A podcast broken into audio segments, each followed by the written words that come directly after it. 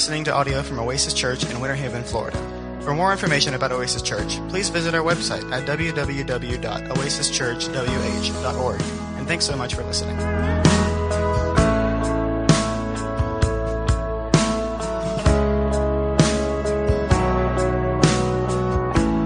Two weeks ago, three weeks ago, we started a series called Synced. We know what it's, we know what synced is when we're dealing with peripheral apparatus for our cell phone. We can go to Home Depot, uh, not Home Depot, we can go to Office Depot, no, not go there, we go to Best Buy. Probably Office Depot. We'll go to Best Buy. We go to Best Buy and we buy us one of these external Bluetooth speakers. Top of the line. And it's gonna, it's gonna throw sound through the whole house. It's gonna be the best thing and it'll fit in your pocket. It's awesome. But it's not going to do any good unless you take the time to sync the speaker to your phone through the Bluetooth or the wireless connection. It's a perfectly good speaker. You got batteries in there. You push the power. The green light is on. But unless you sync the two together, then the thing you've bought to go with the other thing is not going to work. The same goes for your computer. You can buy things to attach to your computer to work. But if you don't plug them in, if you don't sync them through whatever communication device is internal to them, they're not going to work. And the point we've argued going into this is that as followers of Jesus, We've been born again if by faith we've trusted Jesus, if we've received by faith the good news that Jesus died in our place and for our sin. And we've, we've trusted that. We've believed that as the only payment for our sin.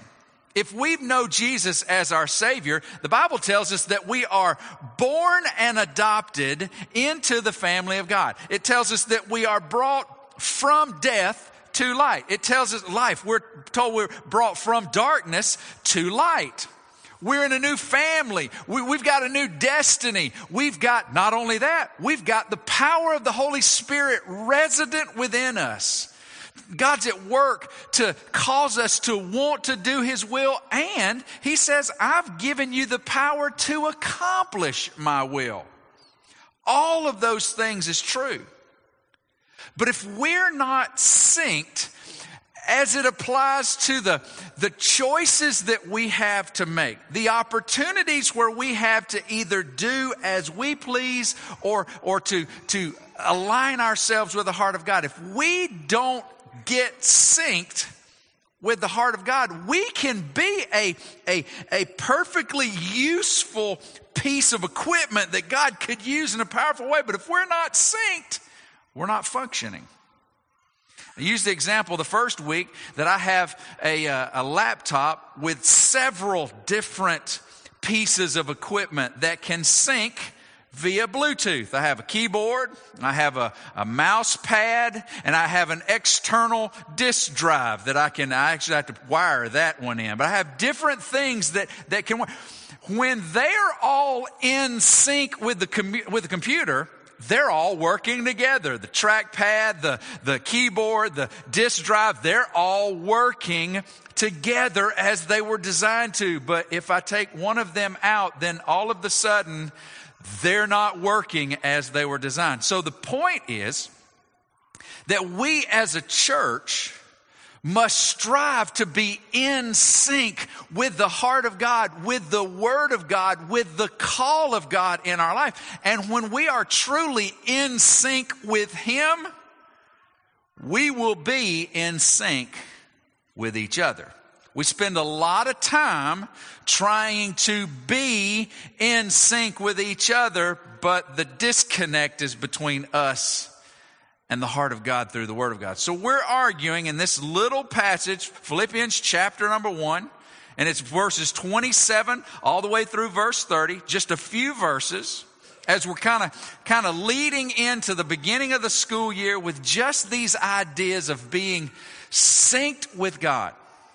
Not, not about being right with God. Th- these are messages designed for the body of Christ. You have believed, you have accepted Christ, you have trusted in His grace as provided through His sacrifice. And we're wanting to encourage you as much as it depends on you to be in sync with the heart of God, with the Word of God, the call of God on your life. Last week we looked at, at Philippians chapter 1 verses, verse 27a, just half of the verse, where it says, only let your manner of life be worthy of the gospel of Christ. We argue that what Paul was saying in that verse, in the beginning of that verse, when he says let your manner of life, it's actually a phrase that can be translated act as a citizen, live as a citizen worthy of the gospel. And so when we said live as a citizen, why would he use that language? Very specific, because the people in Philippi were uniquely blessed as citizens of Rome. And they weren't in Rome proper, but they had been blessed because of their alignment with Rome at a particular battle that happened at their city. Because of their allegiance to Rome, uh, Caesar allowed them to be Roman citizens in that city. And with that, they enjoyed all kinds of benefits. And what Paul had to remind them was, is that your citizenship, though it's great to be Roman, it's awesome to be Roman. Your citizenship is not locked into Rome. You're citizens of heaven. So we are as it, as much as we have an opportunity to make choices, we need to make choices based not on our citizenship of earth, but on our citizenship of eternity. And we said that in America, this is a big thing for us because it's good to be an American and praise God that we have the freedoms that we enjoy. But you realize that that's not where our true citizenship is bound. Because if America falls apart, we still have a certain and absolute connection to heaven via the death and resurrection of Jesus and faith exercised on that. Our citizenship is in a greater place than Rome or America or anywhere else. So when we have choices to make, when it's up to us how we will live our lives, Paul is reminding us through the inspiration of the Holy Spirit is that you need to live your life as a citizen of heaven in harmony with the gospel. That's what he meant when he says, worthy of the gospel. Live your life harmonized with the gospel. We said that we live our life in harmony with the gospel when the life we live in front of everyone that, that has a connection to us sees the effects of the gospel on our life. What are the effects of the gospel? It's, it's what we are having been brought from death to life, from darkness to light, having been born and adopted into the family of God. It's how different we are now that we know Jesus. So we should be living with visible effects of the gospel. We should be living our lives as citizens of heaven in harmony with the message of the gospel. And what is that? What has happened to me, folks, can happen to you. What I've been given as, as, uh, as salvation by grace through faith, that can be yours. And we live in harmony with the message of the gospel when we're communicating the gospel. And then lastly, we said last week that we live in harmony as citizens of the gospel, as citizens of heaven, in harmony with the gospel, when our lives reflect the elements of the gospel. And we ask you to identify in your life how is love, mercy, grace, compassion, sacrifice, selflessness, humility, obedience. How are all of those elements that Jesus himself demonstrated when he was providing for us the gospel? How are those elements being lived out in your life? Do folks see you as a reflection of love? Do folks see you as a reflection of mercy, grace, compassion? forgiveness, renewal. Paul says, listen, I'm in prison and I hope to come back to you, but whether I come back or not, I want to hear that you all are living your lives as citizens of heaven enjoying the Roman opportunity that you have, but recognizing who you are first and foremost, a citizen of heaven. And I want to hear that your lives are sounding in harmonious beauty with the gospel, its effects, its message, its elements. We continue on this verse as he's showing us how to be synced. So if last week we were encouraging ourselves to be synced with the gospel, today we want to see how we can be synced on mission. Synced on mission. Let's look at the second half of Philippians 1:27 where he says, so that whether I come and see you or am absent, whether they let me out of jail or not, that I may hear of you that you are standing firm in one spirit, with one mind striving side by side for the faith of the gospel. Synced on mission. In 2005, a little storm gathered out in the Atlantic, came across the southern portion of Florida it, it wreaked a little bit of damage in Florida and it headed out into the Gulf where it really picked up a whole lot of steam, this little storm did. From categories one all the way to five once it got head speed headed straight for New Orleans, Louisiana. That storm, you know, was named Katrina. Not too many babies probably named Katrina since 19 or 2005. Maybe they are. But that little storm headed, and you know the devastation that happened in the, the southern Gulf states. I mean, millions of dollars of damage, hundreds of deaths. And you remember the scenes in the Superdome. People just on top of one another. And, and really, in all fairness, the states and the, and the, and the federal government really not being prepared for that kind of destruction. That thing, nobody ever expected that. And, and there we see. And as folks were rallying, trying to figure out what to do, a group of good old boys got together and they said, you know what? We can help. And they call themselves the Cajun Navy all these guys were, were just some good old country fishing boys that had boats that their wives probably were not in favor of them purchasing, paid way more than they need to for the boats. But on this set of circumstances, the Cajun Navy came through. And, and you saw the, the news media showing these guys taking their bass trackers where, where bass trackers aren't supposed to go, where cars are supposed to go. And they're picking up folks and they're, they're bringing out animals and they're helping people get to safety. Those old boys were synced on mission. Those fellas had a, had a vision in mind. They were resolved that they were going to do what they could do. And they were resolved to do what realistically only they could do at that time. These old boys were, they were resolved to do and they were unified that it was going to happen. They were unified in the idea and they were unified in their action.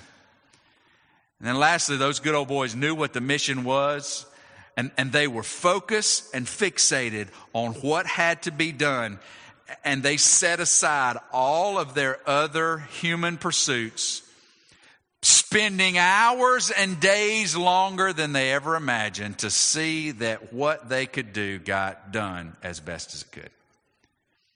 I think the Cajun Navy gives us a, a good idea about how we, as the body of Christ, are to be synced on mission.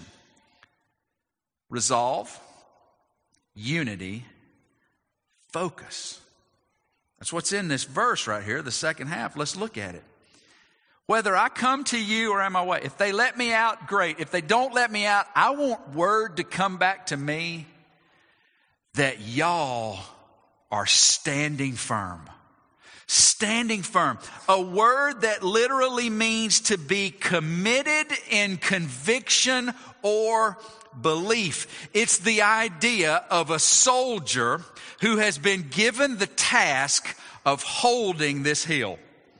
Hold this gate. Hold this position. And in those orders are, well, sir, when can I retreat? And the answer is you don't. You're what's between the enemy and the rest of us. You hold this position. It's the thought of a soldier digging in and saying, I'm not budging, standing firm. Now, some of us have spouses or children or parents or friends who stand firm. We sometimes use the term stubborn. All right, sometimes we use that term. So standing firm isn't always a good thing. Sometimes we're standing firm when we really need to just release and, you know, move. But this idea is that of a soldier. If any of you have been to Washington, D.C., you've been to the tomb of the unknown soldier. If I'm not gravely mistaken, I'm, I'm almost positive that those boys have absolute live rounds in those rifles that they're holding. And, and, while they have no idea who those soldiers are from the wars that those, those remains have been placed in that tomb, it is my understanding that those, they're Marines, aren't they, John? That hold, are they the army? They, they have standing orders that they are to protect that tomb and, and there's signs around and you're told, don't approach that tomb. And by all means, do not come at that thing as though you are going to bring danger to that tomb or you will be dealt with. Because those fellas have been trained and ordered to guard that thing with their life. They're not going anywhere. And they're not going to back away from any threat. Standing. Here's what I want to hear, Paul says. I want to hear that y'all are resolved. I want to hear that you're dug in. Dug in on what? Republican Party? Uh uh Dug in on what? My right for this and my oh no. I, in fact, I don't I don't care to hear any of that. You know what I want to hear? I want to hear that you're resolved in who you are in Christ. And you're not going to be moved from who you become in Christ. You are a child of God and I ain't moving. That doesn't mean being aggressive. I know my, my stance is kind of aggressive. You know, I kind of got the, you know, the whole Bruce Lee going, oh, I don't have any. We're not talking about aggressiveness here, but we're talking about dug in and I ain't budging. I will not retreat. It's this uh, idea of an unwillingness to quit. I wish I had a different story to tell. But the reality of the fact is, is when I was a teenager in high school, I wanted to be on the football team, but I didn't want to do what it took to be on the football team. You know why? Because I was a quitter. I was a quitter. I quit more often than I held fast. So, in, in, my memory, when I see this, an unwillingness to quit, see, I know what it feels like for someone to come to know Christ and see a little danger, feel a little pressure, and just kind of go, yeah, I'm, I'm just going to kind of back out. I know what that's like because I live with it. I have dreams about going back in high school and playing football. I don't know that I would have been any good at all. I just wished I hadn't quit. I think a lot of Christians will one day wish they hadn't quit. Wish they'd have dug in and stayed firm. It's more than just being kindly disposed to something. It's resolve. And it's not just resolve that This is who I am in Jesus. And this is what I have promised to me. It's a resolve that because of who I am in Jesus, I have a responsibility to order my life according to the call and will and word of God.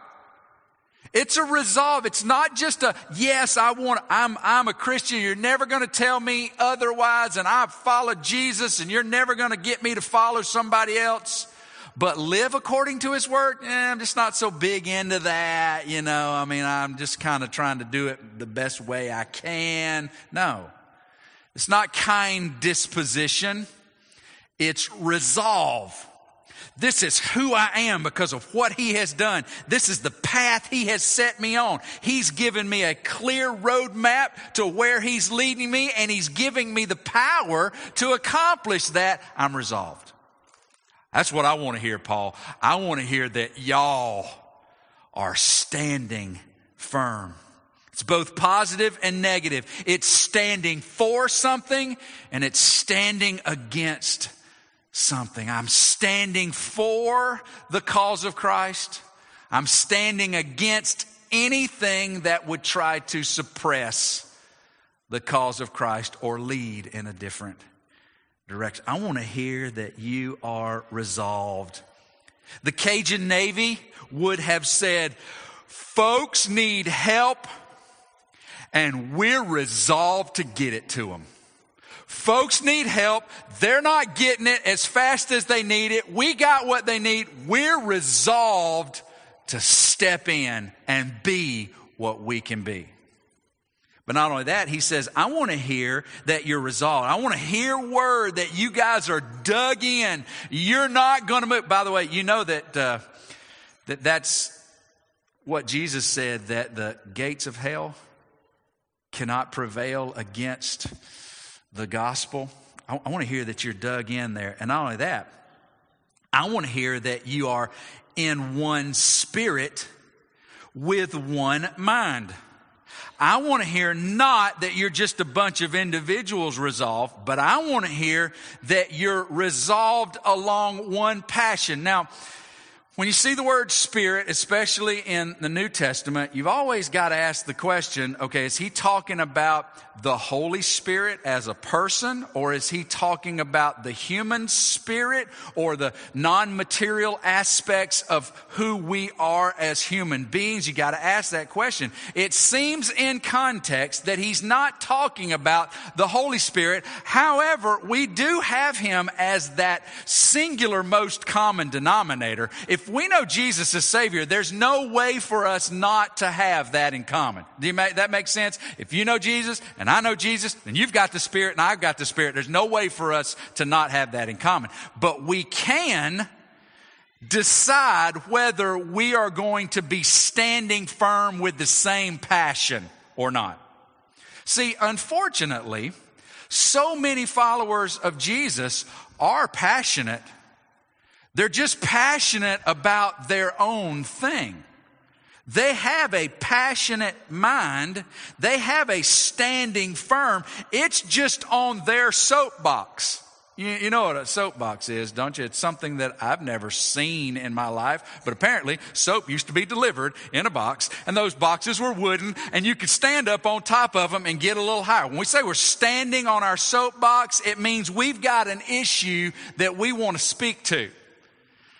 And we stand and everybody hears us, whether it's a good thing to hear or not. We've all got our soapbox issues. It's what everybody ought to be doing because then we'd all be doing it and we'd be a lot better. Or it's what a lot of folks ought not be doing because if they weren't doing that, then we'd all be. We all have our issues and a lot of times we stand firm on them. Any of you ever had time spent with grandparents? You, you know what soapbox because grandparents a lot of times, and mm, I'm probably going to be one of them one day. Grandparents get issues that they want to just hammer on, and that's what we call their soapbox. Paul says, I want to hear that you're standing firm with one passion. Not that you're standing firm in which English translation of the Bible ought to be used, or not that you're standing firm on which kind of music ought to be played in the church, or how you ought to dress when you come to church, or how you ought to do. I don't want to hear that garbage. I want to hear that your passion is united. I want to, and you say, well, what is that passion? We'll, we'll, get to it. It's in a minute, but it's the gospel. I want to hear that you're standing firm, dug in with the same passion. Not only the same passion, I want to hear that you're dug in with the same mind. Notice what he said right here. He says, hey, I want to hear that you're standing firm in one spirit with one mind. It's not the idea that we've all got to think the same things. Trust me, I don't want y'all to think like I think. Here's the, here's the reality of my life. I got folks that, that, that partner with us and, and they're, they're wonderful volunteers doing a myriad of different things around here. Here's what consistently happens. I know what I'm thinking. And I communicate to them what I'm thinking, but the way I think sometimes is upside down. And, and, the reason I know that's true is because I can have four or five folks in the room and I'm explaining this and it's making total sense to me and I'm getting blank stares back. I'm like, that makes sense. I'm like, yeah, kind of. I'm going, well, if y'all just would think like me, we'd get more. No, we, they don't. And I don't want them to. And God doesn't want us to. He's not saying think the same things. He's saying be of the same decision. It's not, well, Kevin, should we go to the Dominican Republic or should we go to, to you know, Nicaragua? Well, I think we ought to go to Nicaragua. If we're not going to Nicaragua, I ain't going. Well, why? Because I think it's this idea of should, should the gospel be presented and should we be doing it off of our shores? If the answer is yes, well, then let's get in behind where we're going because it's the thing we need to be doing. Does that make sense? I'm looking at some blank stares, so maybe not so much. Be of the same passion, be of the same mind. Unity. If we're synced to the heart of God, then we will have unity. Let me give you a little historical story about this church. So, some of you may not, well, you hadn't been around long enough. So, I came in 2008. If you were here in 2008 when I came, raise your hand. Look around, folks. So, 2008, I came, and there were about 100 people in 2008 when I came. And within 15 months, I had grown the church all the way to 40 people. So, there, you got that, some of you. True story. True story, right? So ask the folks that have been there. True story. Got it all the way up about 40. Various, various things. And, and really, I, I, I can't think of too many of the folks that aren't here that were here that I couldn't hug in Walmart if I saw them. I mean, so it really wasn't like mad fight. It was just more philosophical type. But when we were 40 folks, we decided, you know what, we need to, we need to address kind of the way our bylaws read and just kind of update some things. We need to do this. And one of the things we wanted to do was tell the community that something different was happening here. We felt like there was one of two ways we could go about it. We could either go tell everybody in the community, hey, by the way, Haven Baptist Church is different than what you might have remembered. And they may or may not have believed us. Or we could just change the sign and say a different name. And that would tell the community, well, absolutely something different is going on here. Okay? So we felt like that was the smartest of the two to do. So we said, look, here's what we want you to do 40, 40 strong. Haven, here's what we want you to do. We want you to vote, because we were a congregational voting church at that time. We want you to vote for us to change the name. But here's what we don't want to do. We don't want to tell you what the name is. And you go, why would you do? It's like saying, honey, I want to go buy a car, but I don't want to tell you the kind of car that I want to go buy. And you would say, that ain't happening. I ain't doing that. You come home with something that wouldn't fit all the family, wouldn't be the right color, have more engine that would functionality. Okay. So you know, it's not always smart. But in this instance, we said, look, here's what we want to do. We want you to understand why we feel like we need to change the name. Because we want to tell the community something different is happening. And it was, something different was happening. But we want to tell you the name because we don't want you to make your decision on whether or not you like the name or not. We don't want you to say, yes, I'm in favor, or no, I'm not in favor because I don't even like that name. We want it to be because we're of the same mind. Guys, let me tell you, we came back to that meeting. Some of y'all were here for that. We came back, we presented a whole new set of bylaws. In fact, part of the bylaws was we, we were a church voting church, and one of those things were we were going to vote away the church vote. We were going to go from a congregational led church to an elder led church with plenty of information, but we didn't want to do the whole church vote thing anymore because that didn't seem as biblical as it could be. And so we said, we want you to vote away your vote, which was big enough, but we want you to vote for a new name that you've never heard before. Can I tell you something? 100% unanimous. I mean, those 40 folks that were really in a very small area right here, we say, okay, here's the thing. All in favor of the new bylaws. You're voting away your vote. Let's just raise our hand. If you're not only were hands going up, but in that 40 folks, I can, I can see it in my mind today with orange pews and orange carpet, white walls. I can remember folks holding their hands up and looking around. I think because they were wanting to know who didn't have their hand up. Honestly. And I put it down and went, okay, all, really? All right. All of you who are in favor of changing the name and you don't know what the name's going to be, Raise your hand. Raise their hand. They're looking around. So, really? Everybody's in favor. Every hand was up, folks. I said, okay, you want to know what your name is? Yeah, tell us what name is. It says, we think Oasis Church is who we want to be. Now, let me tell you why. Because Jesus said, come unto me, all you who are weary and heavy laden, thirsting, looking, clawing for a place of rest. He said, you just come to me and I'll give you rest. And since we represent Jesus, the ultimate oasis, we just want to look like him. We want to be a place where folks can come in thirsting, about to die and find rest and refreshment. That's what we want to be. And everybody was like, oh, that's who we are. That's who we are. You know why that happened? It didn't have anything to do with me going house to house and sitting down and going, okay, now this is how it's going to go. And this is what we're going to do. And this is how you're going to vote or you got to go. That didn't happen because you don't get unity that way. What happened was those 40 folks decided, you know what? We want what God wants. And we don't want to stand in the way of what God wants to do. And you know what? Nothing's been presented that's against God's word. And you know what? We're going to be on board because we want to be, and we want to know who ain't on board. That is the most unity I have ever felt in a body. You know why? Because it was real. And it was real because those hearts weren't in sync with me.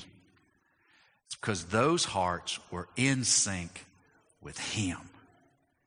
And you know what? The gates of hell could not have taken over them 40 folks. Old, young, we were ready because we were in sync. I want to hear, I want to hear that you are standing firm with one heart, with one mind. Not only that, we'll take it a step further unified, resolved, unified. I want to hear that with one mind you are striving side by side. Striving side by side. This word striving, it's, it's a Greek word. I don't often say what the Greek words are, but this one I find interesting. The word is sunathleo. If you take away the soon away from it, athleo, what does it sound like? Athlete, athletics. If you've ever played on a team sport, you know that one of the quickest ways to lose your ability to perform is when one of the individuals either is not giving their best or one of the individuals is giving more than is needed. When you're playing a team sport, everybody has to do their part. Tom Brady is a great quarterback. All of you say. I know. But it's the truth. You know why? Because the rest of his team has bought into that dull, uninteresting on the media coach about how to do their job. Tom's a great quarterback, but there's, there are folks that can throw it farther than him, faster than him, and they can move around a whole lot better than him. But that team has learned how to do their job. In one half, they can do their job and crash all of our thoughts and dreams down the toilet. They're contending and struggling together. So it's this idea of dug in, of the same passion, about the same motivation, locked arms together, and we're working together. Going at it together. Kevin, I'm not strong enough to do that. You don't have to be strong. All you got to do is hold on right here. We'll go. Look, I'll be pulling on this side and, and, and Eugene will be over there pulling on. We'll get there together. Red Rover, Red Rover. Send whoever right over. Come on, you're not getting. And if, if they don't play dirty and you're resolved, now they can play dirty. You know that. But if they don't play dirty and you're locked in together, they might knock all of you over, but they ain't getting through. If you're resolved and unified and dug in. I want to hear that you're striving together. Too many churches are char- characterized by strife. What is strife? When we're contending against one another. How many churches are infected with strife? Because this one don't like that one or this one hurt that one's feelings and that one is not as interested in their program as that and they're striving against one another. You know what it'll do? It'll kill the momentum of a church. Strife. Contention. But when we're synced with him we just step up and and find Hey, is this where we're locking up? Yeah, it's where we're locking up. Get on in here. Get in here. We're dug in. All right, I'll dig in with you. And we can be dug in a whole lot stronger than I can be dug in by myself. Think about the Roman army. What did they do? They linked their soldiers together because they knew that a time might come when the battle would get fierce and they might let go. They would put chains between those two and then they would have their shields in front of them. Sometimes they would link those shields together. Listen, when you've got folks that are chained to one another and they're resolved to get from one place, you can't stop that kind of advance. And Jesus said, and the gates of hell will not prevail. Not because we're stronger, not because we have superhuman ability, not because we bring anything to the table, but a heart willing to be synced with God. And when we are, we find ourselves, hey, there you go. Let's lock in. Hey, let's go. Well, where are we going? We're all going the same place. Well, how are we going to get there? Just one step at a time, together, advancing. But God ain't going to force that on us. We got to decide that we're going to strive together. We've got to decide that we're going to be synced to His heart and unified in one mind and one spirit. We've got to decide if we're going to be resolved or if we're going to be someone who turns, tucks tail, and runs. We've got to choose. We've got all of the opportunity. We've got the position. We've got the path. We've got the power that has been produced for us and in us. But we got to decide what we're going to do. And Paul goes, I want to hear y'all are dug in, unified, and working together. For what? The mission. I want to hear that you are standing firm in one spirit with one mind, striving side by side for the faith of the gospel.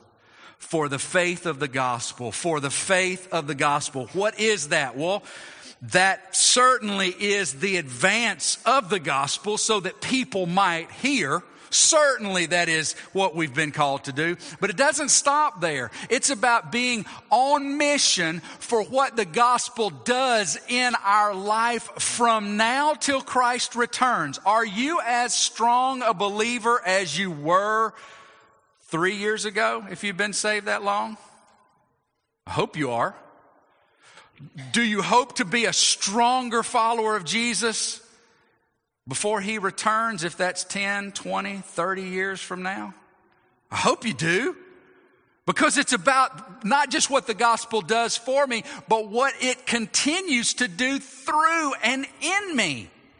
And when we decide that what the gospel can and will do is our marching orders, then that's what we're dug in. That's what we're unified on. That's what we're linked together in. It's the faith of the gospel. Says, I just want to hear about the Philippian church. They're dug in. They're not going anywhere. They're on mission. They're unified. They're not fighting against one another. They're striving together for the progress of the gospel.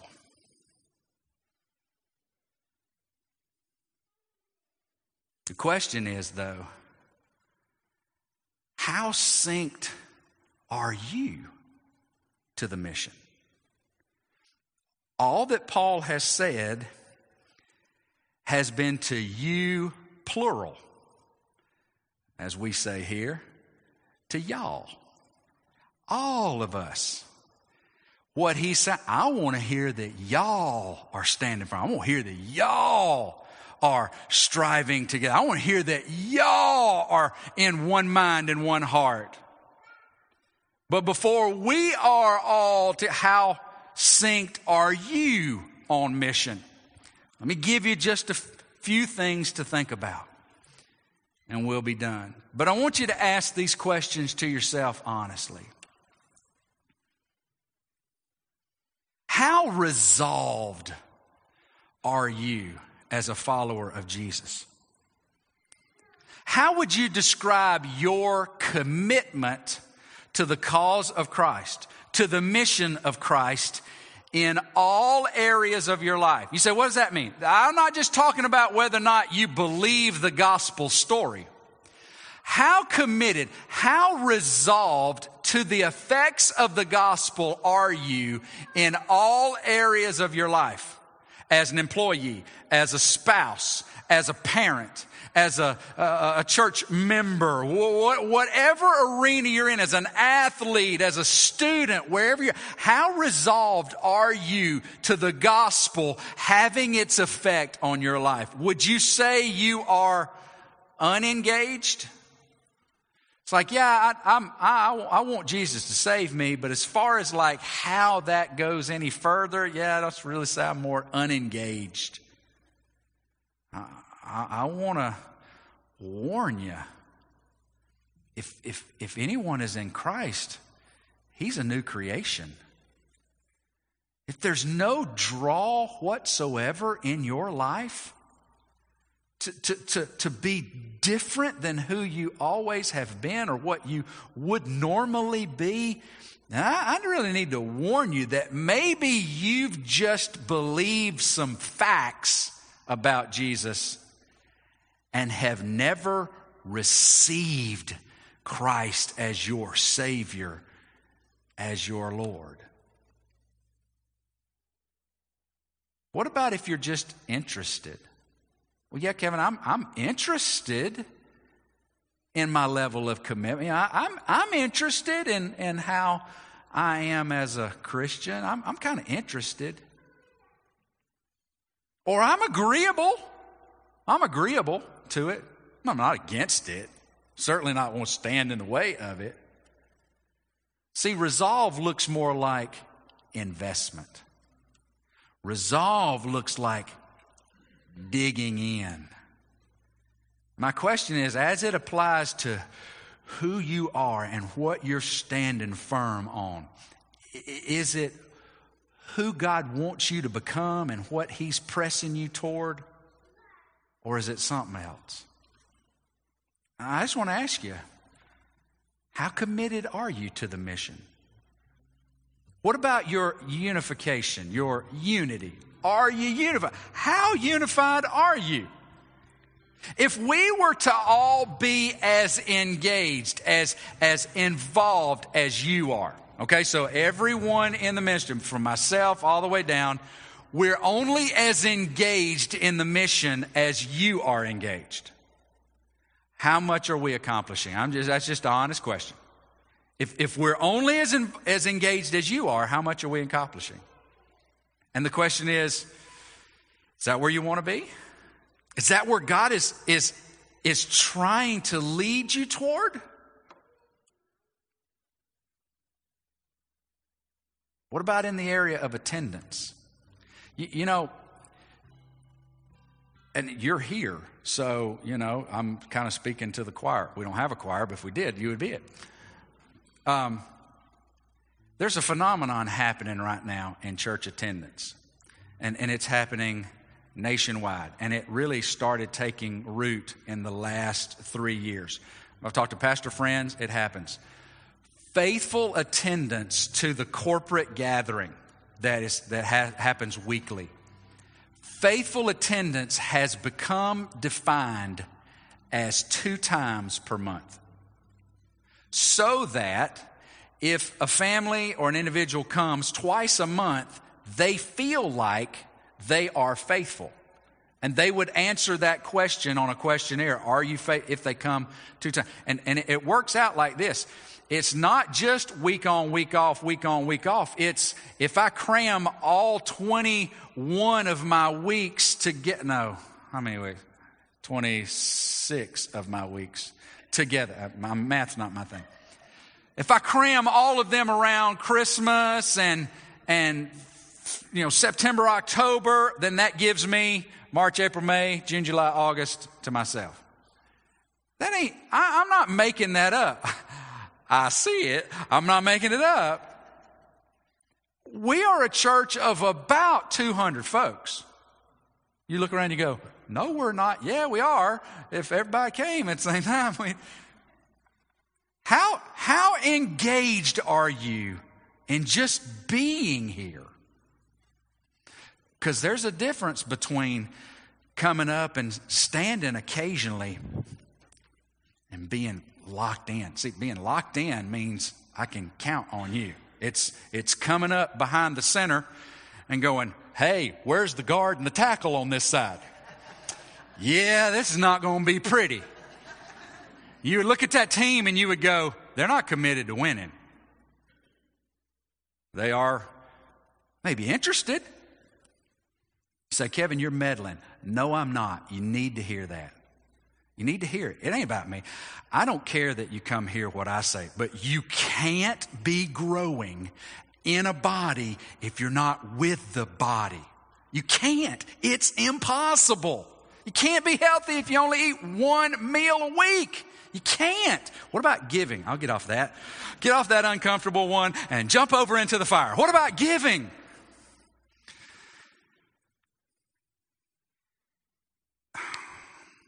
I don't talk a lot about money. That's the truth. You know that. You can nod and you go, yeah, he doesn't talk a lot about money. I don't. How committed, how unified, resolved are you when it comes to your, to your resources? Are you, are you an occasional giver? If I have it, I'll put it. And it'll be what I can afford to put in. That's, that's interested. We definitely want you to do that. That's a start. That's a step. We want you to do that. But locking in and dug in, and if you're visiting with us, I'm not talking, I'm, I'm really talking more to our folks, those that are in covenant, partners with us, that you've said, you know what, I'm going to support the ministry. I'm going to, I'm going to do. Are you committed to the Lord in your giving? I just wonder how many folks have ever looked at their finances and said, you know what?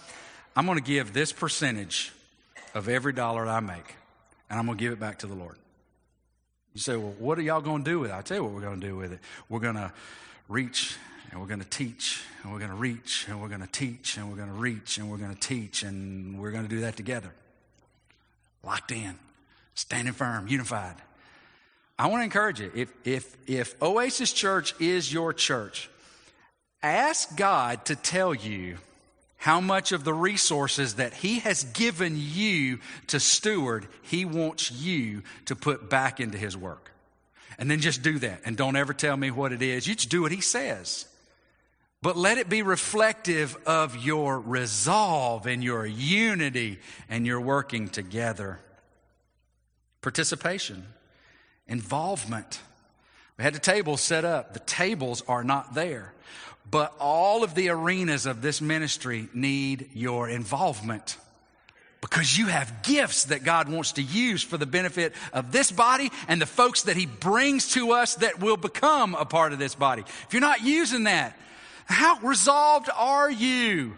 How committed, how unified are you? And then lastly, how mission focused are you?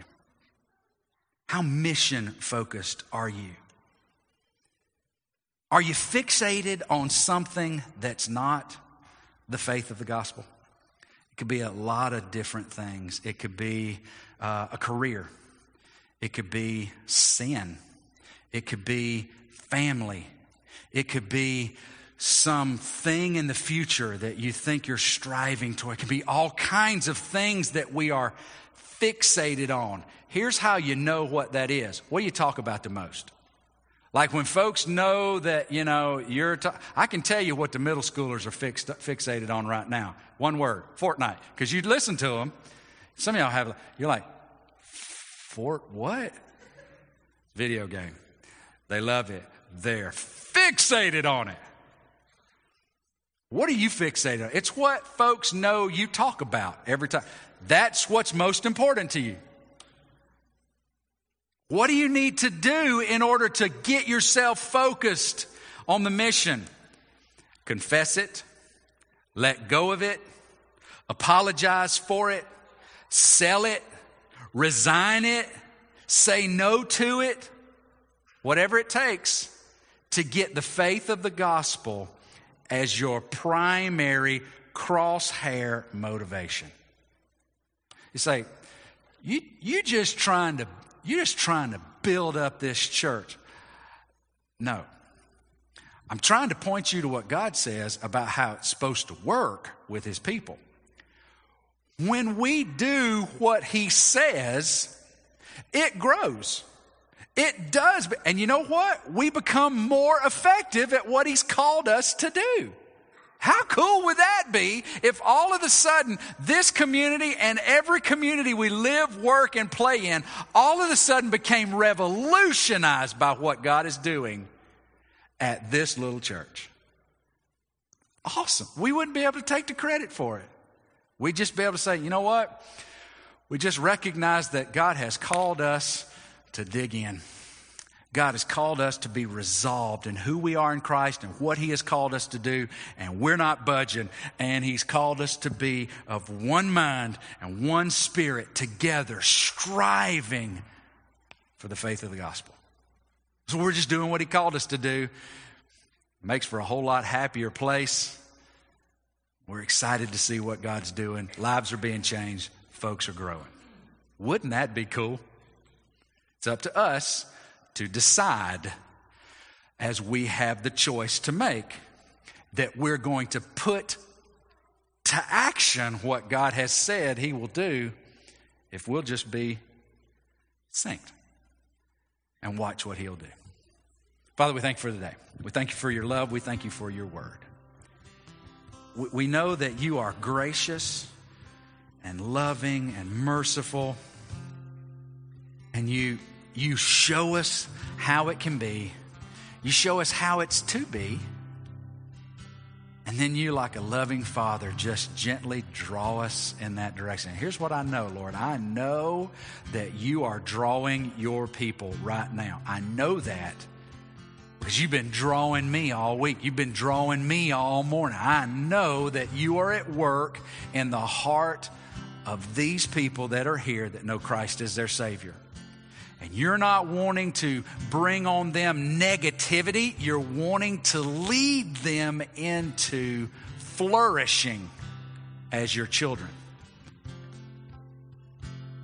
Not healthy, wealthy, and happy, but flourishing in obedience, in effectiveness. God, we just want to ask that you will give us the courage to respond. There are some folks that are here today, God, that, that, that need to think about how committed they are in just their involvement. Are they making that choice? Is it important enough? Or maybe the next step is, you know what, we, we've been coming long enough. We need to commit ourselves officially to this body. You, you know who you want to be a part of this church, and I pray that you'll give them the courage to take that step. Say, we want to we want to commit ourselves officially. God, you're, you're showing us the resources that we've been holding back to ourselves, maybe out of fear, maybe out of greed. You're showing us what you want us to do in response to you. Father, you're showing us what things are more important to us than the faith of the gospel and its advancement by you through us. I pray that you draw us together. I pray that you will give us the courage to do what you say, to know that you love us, that you're trying to build us, grow us, so that we might be the most effective child and disciple of yours that we can be. So we pray to that end. God, I pray for those needs that are here in the body today, those concerns, those worries, those burdens. You know what they are. And maybe this passage that we dealt with today didn't address the, the, the loudest voice in some of our people's heads because of circumstances that they're going through. But may, may your word, may your presence speak peace to their heart today. Not necessarily peace that you're going to change things, but peace that you are there and will use those things to glorify yourself in them. If they'll just keep going, resolved, unwilling to quit. God, we ask that you will use us this week so that we might be accurate reflections of not only the effects of the gospel the mission, the message, the elements of the gospel. May folks see Jesus in us. We love you. We thank you. In Jesus' name we pray. Everybody said,